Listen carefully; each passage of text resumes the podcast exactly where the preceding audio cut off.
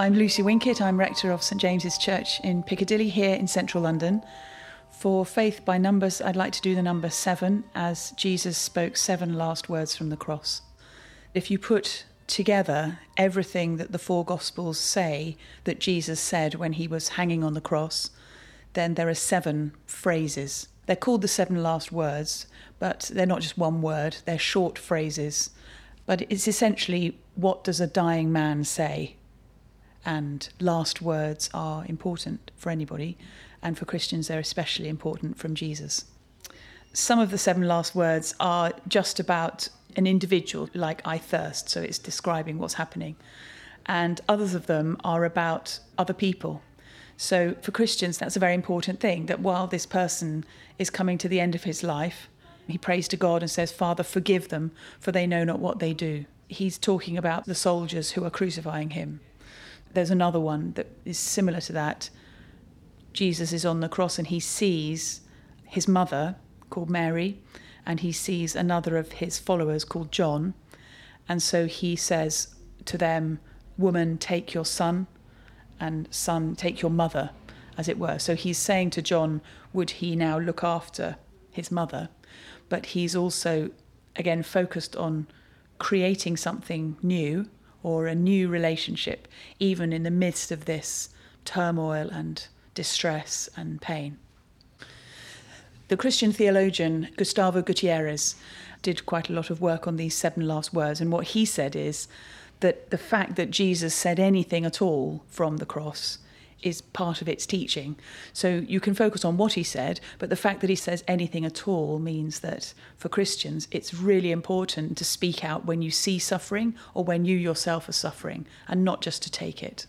I guess one of the most accessible ways to express this today is probably with musicians because there's lots of examples where people are in a really tough situation and they sing or they find a way to kind of let it out somehow. And you know the blues tradition is all about that.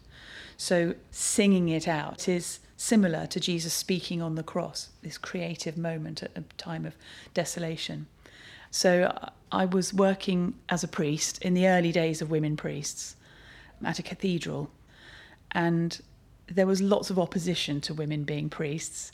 So there was lots of hassle, there was lots of press, there was lots of pressure on me personally, a lot of pressure.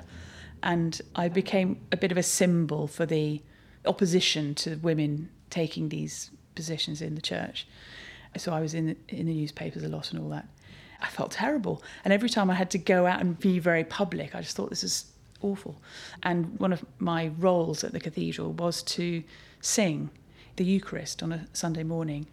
And the amazing thing for me personally was that no woman had ever sung this in 900 years of the cathedral's history because all the monks had been men and all the choir was still all men and all the priests were men and the choristers were all boys. So there were no women's voices in this situation at all. And so I found it quite hard to sing. I had trained as a singer before I was ordained, so I kind of had some tools in my toolkit to do it.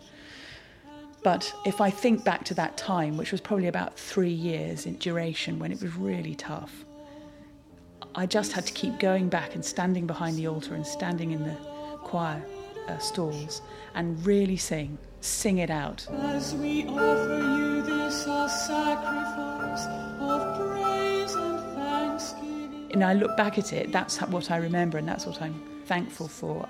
Feeling very lonely and feeling isolated, feeling that the church was just not up for women priests at all, didn't want me there.